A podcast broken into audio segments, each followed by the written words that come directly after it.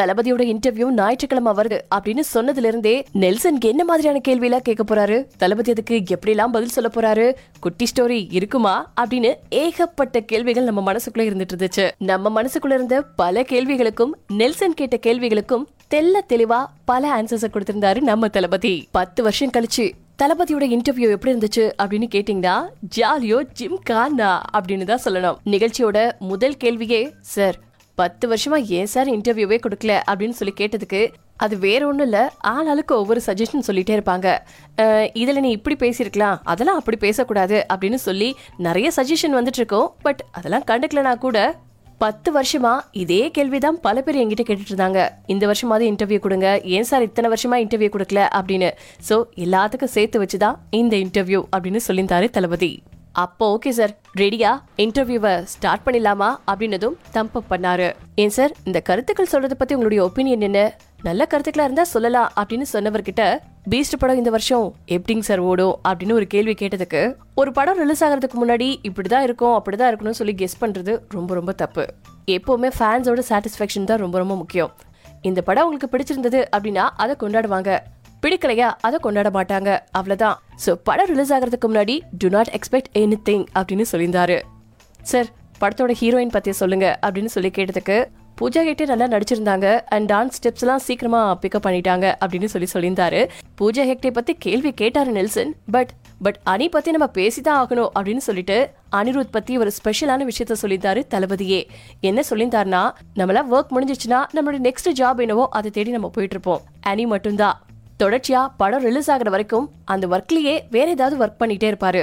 இப்ப கூட பாருங்க, பீஸ்ட் மோடுன்னு ஒண்ணு பண்ணிருக்காரு அப்படின்னு சொல்லி அனிருத்த மனசார பாராட்டினாரு. சார் உங்ககிட்ட ஒரு பர்சனல் குவெஸ்டின் கேட்கலாமா அப்படின்னு கேட்டதும், கேளு கேட்டுதான் பாரு அப்படிங்கிற மாதிரி தளபதி ரியாக்ட் பண்ண, சார் உங்களுக்கு கோவமே வராதா சார், எப்பவுமே ஃபிளாட்டான ஒரு ஃபேஸ் வச்சுட்டு இருக்கீங்க, எதுக்குமே எந்த ஒரு ரியாக்ஷன்ஸுமே இருக்க மாட்டேங்குது, நீங்க எப்பவுமே இப்படிதானாங்க சார், உங்களுக்கு கோவமே வராதா அப்படின்னு சொல்லி கேட்கும்போது, கோவமே வராதா அப்படின்லாம் கிடையாது, எனக்கு கண்டிப்பா கோவம் வரும், பட் அதை நான் வெளியில காமிச்சிக்கிறது கிடையாது. ஏன்னா எப்பவுமே மனுஷங்க இமோஷனலா இருக்கும்போது தான் பல தப்புகளை செய்வாங்க. அதனால கோவத்தை நான் குறைச்சிக்கிறேன், கண்ட்ரோல் பண்ணிக்கிறேன், எப்படி வேணாலும் வச்சுக்கலாம், ஆனா எனக்கும் கோவம் வரும் அப்படின்னு சொல்லியிருக்காரு. எப்ப சார் கோவம் வரும் அப்படின்னு கேட்டதுக்கு, இந்த மாதிரி கேள்வி கேட்டா எனக்கு கோவம் வரும் அப்படின்னு சொன்னதும், சார் நான் குவெஸ்டினை சேஞ்ச் பண்ணிக்கிறேன் சார் அப்படின்னு. நம்ம ஜார்ஜியா போயிருந்த போது ஒரு இன்சிடென்ட் நடந்துச்சு. நம்ம எல்லாருமே ஷூட்டிங் ஸ்பாட்ல இருந்துட்டு இருக்கும்போது நான் கொஞ்சம் வெளியில போயிட்டு வரேன்னு சொல்லிட்டு நீங்க கிளம்புனீங்க.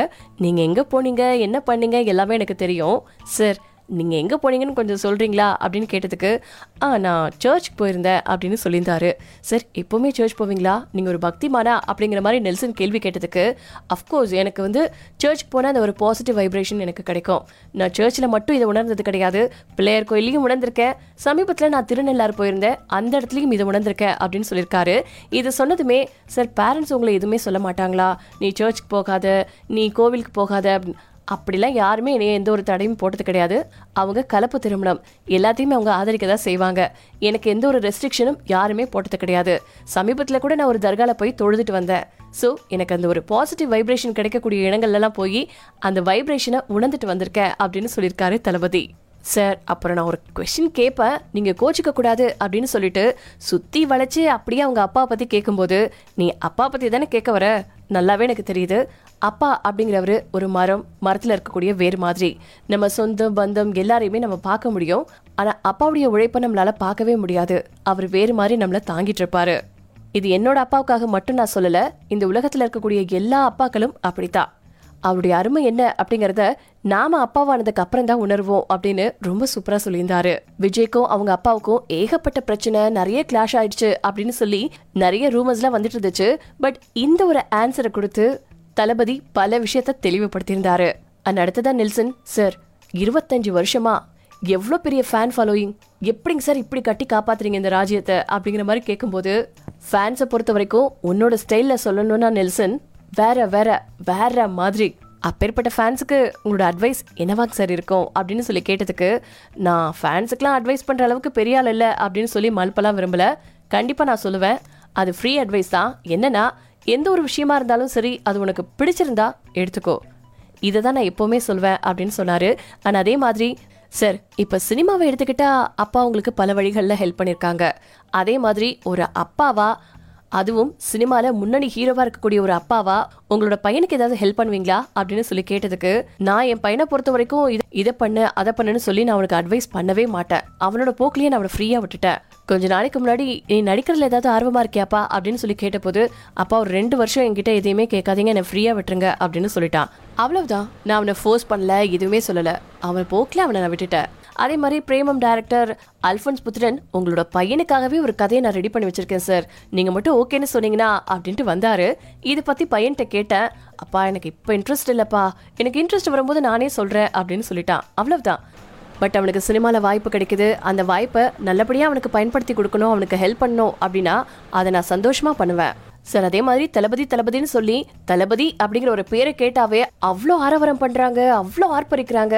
இந்த தளபதியை சீக்கிரமாவே தலைவன் அப்படிங்கிற ஸ்டேஜில் நாங்கள் எக்ஸ்பெக்ட் பண்ணலாமா அப்படின்னு நெல்சன் கேட்டதுக்கு, ஷூட்டிங் முடிஞ்சிருச்சு, அந்த தைரியத்தில் தான் இப்படிலாம் கொஸ்டின்ஸ் வருது அப்படின்னு சொல்லி விஜய் கேட்டதுக்கு, ஆமாம் சார், அப்படி ஷூட்டிங் இருந்ததுன்னா இந்த மாதிரி கேள்வியெல்லாம் கேட்க முடியுமா அப்படின்னு சொல்லி சொன்னார். தளபதி அதுக்கும் ஆன்சர் கொடுத்துருந்தாரு. எதையுமே நாம தீர்மானிக்கிறது கிடையாது, என்னோட ஃபேன்ஸ் என்ன தீர்மானிக்கிறாங்களோ அதுதான். என்னை தளபதியா ஏத்துக்கிட்டாங்கன்னா தளபதி, தலைவனா ஏத்துக்கிட்டாங்கன்னா நான் தலைவன், அவ்வளவுதான் அப்படிங்கிற மாதிரி சொல்லியிருந்தாரு.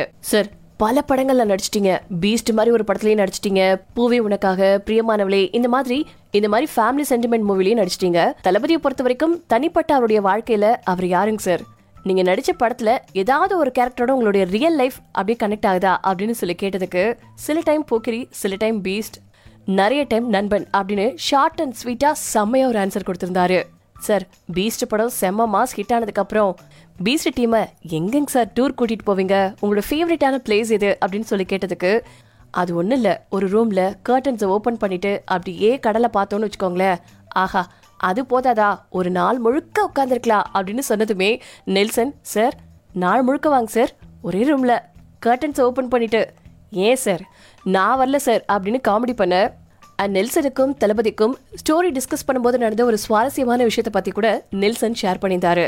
அது என்னன்னா, சார் ஸ்டோரி டிஸ்கஸ் பண்ணலான்னு சொல்லி வர சொன்னீங்க, டிஸ்கஷனை முடிச்சுட்டு சாப்பிட்லாம் நீங்கள், நானும் நான் பயங்கரமாக எதிர்பார்த்துட்டேன் சார், எப்படி சினிமாவில் வர மாதிரியா அப்படின்னு சொல்லி தளபதி கேட்கும்போது, ஆமாம் சார் தடபுடலாம் நீங்கள் விருந்து ஏற்பாடு பண்ணியிருப்பீங்க, அப்படி வீட்டில் நம்ம சாப்பிட்லன்னா கூட வெளியில் ஹோட்டலில் போய் சாப்பிடுவோம் அப்படிலாம் எக்ஸ்பெக்ட் பண்ணிட்டு இருந்தேன் சார், ஆனால் ஒரு கவர்லேருந்து 100 ரூபா பிரியாணி எடுத்தீங்க பாருங்கள், என் லைஃப்பில் மறக்கவே முடியாதுங்க சார் அப்படிங்கும்போது, எனக்கு ரொம்ப ரொம்ப பிடிச்சது இந்த 100 ரூபா பிரியாணி தான், எப்போவுமே இப்படி தானேங்க சார் அப்படிங்கும்போது, ஆமாம்மா எப்போவுமே இப்படி தான், பொருள் நல்ல பொருளாகவும் இருக்கணும், தரமானதாகவும் இருக்கணும் அப்படின்னு சொல்லிட்டு அதுக்கு ஒரு ஸ்மைல் கொடுத்துருந்தாரு. அண்ட் சார் ஒரு ஸ்டோரி டிஸ்கஷனுக்காக உட்காரும்போது உங்களோட மைண்ட் செட் எப்படி இருக்கும்? விஜயோட படம்னா இப்படி தான் இருக்கணும் அப்படின்னு சொல்லிட்டு ஏதாவது செட் பண்ணி வச்சிருப்பீங்களா, இல்லை பிளாங்காக இருப்பீங்களா அப்படிங்கும்போது, நான் 100% பிளாங்காக தான் இருப்பேன், எனக்கு எந்த ஒரு கதையை கேட்டாலும் ஃபுல்லாக கேட்கணும், அட்லீஸ்ட் 80% கதையை கேட்டதுக்கு அப்புறம் தான் எனக்கு கொஞ்சமாவது சாட்டிஸ்ஃபேக்ஷன் கிடைக்கும், அதை நான் ஓகே பண்ணுவேன் அப்படிங்கிற மாதிரி தளபதி சொல்லியிருந்தாரு. சார் எப்போவுமே புது வருஷம் பிறந்துச்சுன்னா நியூ இயர் ரெசல்யூஷன் எடுப்பாங்க, அந்த மாதிரி உங்களுடைய ரெசல்யூஷன் என்னங்க சார் அப்படின்னு சொல்லி கேட்கும்போது, வருஷம் நினைப்பேன் விஜய் இப்படிலாம் இருக்கக்கூடாது, கொஞ்சம் மாறணும் அப்படின்னு, அடுத்த நாளே அதுலேருந்து சேஞ்ச் ஆகிடுவேன், அதனாலேயே இங்கே பாருப்பா இந்த ரெசல்யூஷன்லாம் உனக்கு செட்டே ஆகாது அப்படின்னு நானே முடிவு பண்ணிக்கிட்டேன்னு சொல்லியிருந்தாரு. சார் இப்போ சமீபத்தில் உங்களோட பேரை யூஸ் பண்ணி உங்களோட ஃபோட்டோவை யூஸ் பண்ணி நிறைய பேர் தேர்தலில் நின்று போட்டிலாம் போட்டு ஜெயிச்சிருக்காங்க, இதை பற்றி நீங்கள் என்ன சார் நினைக்கிறீங்க அப்படிங்கும்போது, என்கிட்ட வந்து கேட்டாங்க உங்களோட ஃபோட்டோவை நான் யூஸ் பண்ணிக்கிட்டுமான்னு, யூஸ்ஃபுல்லாக இருந்தால் யூஸ் பண்ணிக்கோங்க அப்படின்னு சொன்னேன். உண்மையிலுமே அவங்க நல்ல சர்வீஸ் தான் பண்ணிகிட்ருக்காங்க, அதை நான் ஃபாலோ பண்ணிட்டு தான் இருக்கேன். ஸோ இந்த தருணத்தில் அந்த மாதிரி நிறைய பேர் ஜெயிச்சிருப்பாங்க இல்லையா, என்னுடைய வாழ்த்துக்களையும் பாராட்டுகளையும் தெரிவிச்சுக்கிறேன் அப்படின்னு சொல்லியிருந்தாரு தளபதி. சார் இப்போ ஃபுல் டைம் நீங்கள் சினிமாவில் செம்ம பிஸியாக இருந்துட்டுருக்கீங்க, இப்போ சினிமாவை தாண்டி மற்ற விஷயங்களில் எதுலையாவது நீங்கள் கவனம் செலுத்த முடியுதா? ஏதாவது ஒரு விஷயத்த நீங்கள் அதிகமாக திங்க் பண்ணியிருக்கீங்களா, சே இந்த ஒரு விஷயத்த சேஞ்ச் பண்ணியிருந்துருக்கணும், இல்லை இந்த ஒரு விஷயத்த சேஞ்ச் பண்ணணும் அப்படின்னு உங்களோட மனசுக்குள்ளே உறுத்திட்டு இருந்த விஷயம் என்ன சார் அப்படின்னு சொல்லி கேட்டபோது, இந்த ஷூட்டிங்லாம் ப்ராக்டிஸ் பண்ணுவாங்க இல்லையா, கன் ஷூட்டிங், அது மாதிரி புதுக்கோட்டையில் நடந்துட்டு இருக்கும்போது புகழேந்தி அப்படிங்கிற ஒரு பையன் காயம்பட்டு இறந்து போயிட்டாரு. இந்த மாதிரி ஒரு சம்பவம் நடக்கவே கூடாது, ஏன் ஆள் நடமாட்டமே இல்லாத ஒரு இடத்துல அவங்க இந்த ப்ராக்டிசேஷன் பண்ணலாம்ல, இது மற்றவங்ககிட்ட பேசிட்டு இருக்கும்போது ஒரு சில பேர் சொல்லுவாங்க வெளிநாடுகள்லாம் இப்படிலாம் நடக்கவே நடக்காது, ஏன்னா அதுக்குன்னு ஒரு தனி பிளேசஸே இருக்கும் அப்படின்னு மற்றவங்க சொல்லும்போது இந்த மாதிரி விஷயம் ஏன் நம்ம ஊருக்கு வரக்கூடாது அப்படிங்கிற மாதிரி தோணும்.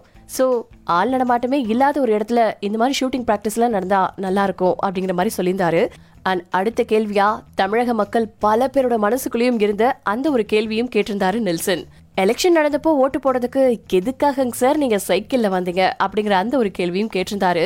அதுக்கு விஜய் ரொம்ப ரொம்ப சிம்பிளா, ஆமாங்க பக்கத்துல தானே இருக்கும், எதுக்கு கார் எடுத்துட்டு வெளியில போய் பார்த்தேன், சஞ்சயோட சைக்கிள் நின்றுட்டு இருந்துச்சு, சல்லுன்னு எடுத்துட்டு போய் ஓட்டு போட்டுட்டு வந்துடலான்னு பார்த்தா அப்போ ஒரு கூட்டமே கூடிருச்சு, அதுக்குள்ள எத்தனை கதையை சொல்லிட்டாங்க அப்படின்னு தளபதி அதையும் சொல்லிட்டு சிரிச்சிட்டு இருந்தாரு.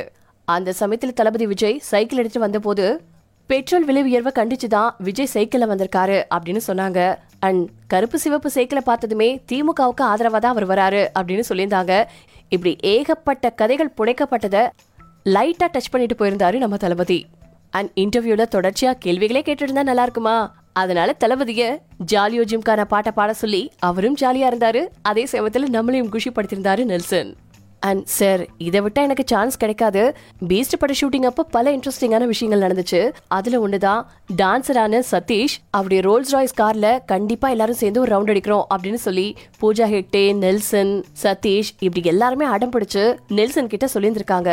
நெல்சன் இதெல்லாம் போய் நான் அவர்கிட்ட சொன்னா இன்னைக்கு பேக்கப் பண்ணிக்கலாம், இன்னைக்கு ஷூட்டிங்கே கேன்சல் பண்ணிடலான்ட்டு போயிடுவார்டா அப்படின்னு சொல்லிட்டு இருந்த நேரத்துல கரெக்டா தளபதி விஜய் ஷூட்டிங் ஸ்பாட்டுக்கு வந்ததுமே, சார் சார் உங்களுடைய ரோல்ஸ் ராய்ஸ்ல ஒரு ரவுண்டு அப்படின்னு சொல்லி கேட்டதும், ஓ எஸ் கூட்டிட்டு போறேனே போலாமே அப்படின்னு சொல்லி எங்களெல்லாம் ஏத்திட்டு ஒரு ரவுண்ட் அடிச்சிங்க. அந்த சமயத்துல எடுக்கப்பட்ட ஒரு வீடியோவை வித் யோர் பெர்மிஷன் நாங்க ஷேர் பண்ணலாமா அப்படின்னு சொல்லி நெல்சன் கேட்டதுக்கு, ஓ எஸ் நீங்க ஷேர் பண்ணிக்கோங்க அப்படின்னு சொன்னதும் அந்த வீடியோவும் நமக்கு காட்டப்பட்டுச்சு. அண்ட் அடுத்ததா தளபதி கிட்ட நம்ம நெல்சன் கேட்ட கேள்வி என்னன்னா, பீஸ்ட் கம்ப்ளீட் பண்ணியாச்சு, அது ஏப்ரல் 13 தப்பு ரிலீஸ் ஆக போகுது, இப்ப நீங்க சைன் பண்ணிருக்க கூடிய தளபதி 66 தெலுங்கு படமா சார் அப்படின்னு சொல்லி கேட்டதுக்கு, நோ இது பக்கா தமிழ் படம் அப்படின்னு சொல்லியிருக்காரு. ஓகே சார் அப்படின்னு சொல்லிட்டு பல பேரும் எதிர்பார்த்து காத்துட்டு இருந்த அந்த ஒரு சிறப்பான தருணம் இப்பதான் வந்துச்சு. சரி எப்பவுமே ஆடியோ லான்ச் இருந்ததுன்னா அது ரொம்ப சிறப்பா கொண்டாடுவாங்க ரசிகர்கள், பட் இந்த முறை ஆடியோ லான்ச் இல்லை அப்படின்னு ரசிகர்கள் மட்டும் இல்லாமல் நிறைய பேர் ஃபீல் பண்ணிட்டாங்க சார் அப்படிங்கும்போது எதுக்காகப்பா இந்த ஃபீலிங், அதான் பாட்டெல்லாம் நம்ம ரிலீஸ் பண்ணிட்டோமே அப்படின்னு தளபதி சொன்னப்போ, பாட்டெல்லாம் ரிலீஸ் பண்ணியாச்சு பட் ஆடியோ லான்ச்சில் வரக்கூடிய அந்த குட்டி ஸ்டோரி எல்லாருமே மிஸ் பண்ணாங்க சார், இப்போ ஏதாவது கைவசம் இருந்தால் அவனை எடுத்து விடுங்களேன் அப்படிங்கும்போது இப்போதைக்கு எதுவும் இல்லையே அப்படின்னு சொன்னவர்கிட்ட தனக்கே உரிய அந்த நக்கலான பாணியில், சார் அப்படியே பாக்கெட்டில் பாருங்கள் சார் இருக்கும் அப்படின்னதுக்கு செல்லமாக நெல்சனை கண்டிச்சுட்டு அந்த குட்டி ஸ்டோரியை சொன்னார். ஒரு ஃபுட்பாலும் ஒரு புல்லாங்குழலும் பேசிக்கிச்சான், நீயும் காத்தால தான் வேலை செய்கிற, நானும் காத்தால தான் வேலை செய்கிறேன், ஆனால் என்னையை மட்டும் உதன்னு உதைக்கிறாங்க, ஒன்று மட்டும் உதட்டில் வச்சு ரொம்ப சாஃப்டாக யூஸ் பண்ணுறாங்களே அப்படின்னு சொல்லி கேட்டதுக்கு, ஆமாம் நான் அந்த காற்றை மென்மையாக வாங்கிக்கிட்டு அதை ஒரு இசையாக வெளியிடுறேன், ஆனால் நீ யாருக்குமே கொடுக்காம உள்ளுக்குள்ளேயே வச்சுக்கிறியே, அதனால தான் உத வாங்குற அப்படின்னு சொல்லி இந்த ஒரு குட்டி ஸ்டோரியை சொல்லியிருந்தாரு. இதில் இருக்கக்கூடிய கருத்து என்னன்னா, யாருக்குமே கொடுக்காம நாமளே வச்சுக்கிட்டோம்னா உத தான். இந்த ஒரு குட்டி ஸ்டோரியை சொல்லி தளபதியோட இன்டர்வியூவை எக்ஸ்பெக்ட் பண்ணிட்டு இருந்த அத்தனை பேருடைய தாகத்தையும் தணிச்சிருந்தாரு தளபதி.